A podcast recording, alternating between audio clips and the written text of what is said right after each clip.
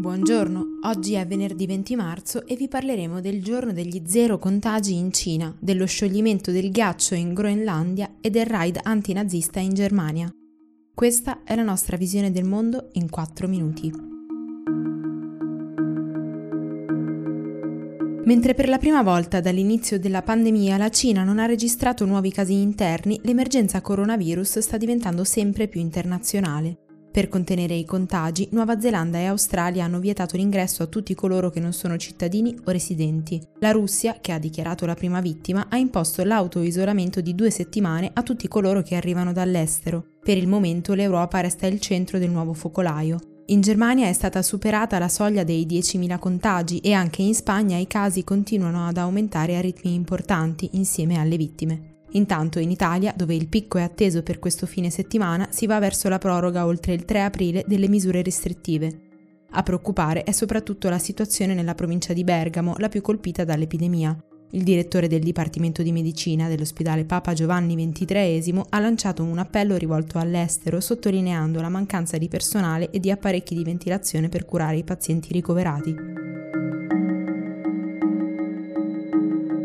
Solo l'estate scorsa, a causa delle alte temperature, la Groenlandia ha perso 600 miliardi di tonnellate di ghiaccio, sufficienti ad alzare il livello del mare di 2,2 mm in soli 2 mesi. Per fare un paragone, la città di Los Angeles, con i suoi 10 milioni di abitanti, consuma 1 miliardo di tonnellate di acqua in un anno.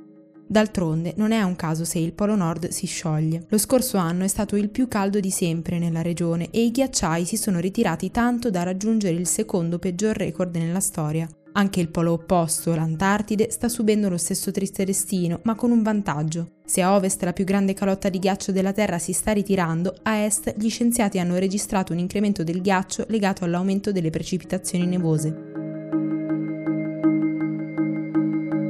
Esattamente un mese dopo l'attentato a sfondo razzista di Hanau, in cui sono morte 9 persone, la polizia tedesca ha portato a termine decine di perquisizioni in tutto il paese nelle sedi di un gruppo di estrema destra noto come The United German Peoples and Tribes.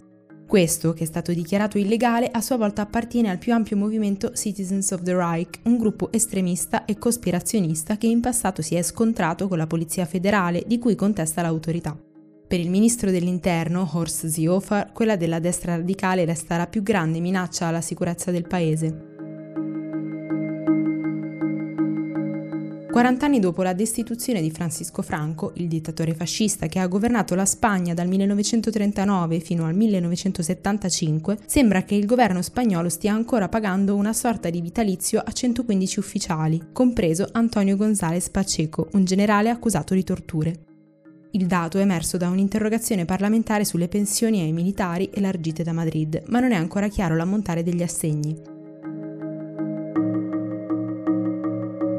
Per oggi è tutto. Da Antonella Serrecchia e Rosa Uliassi, a lunedì.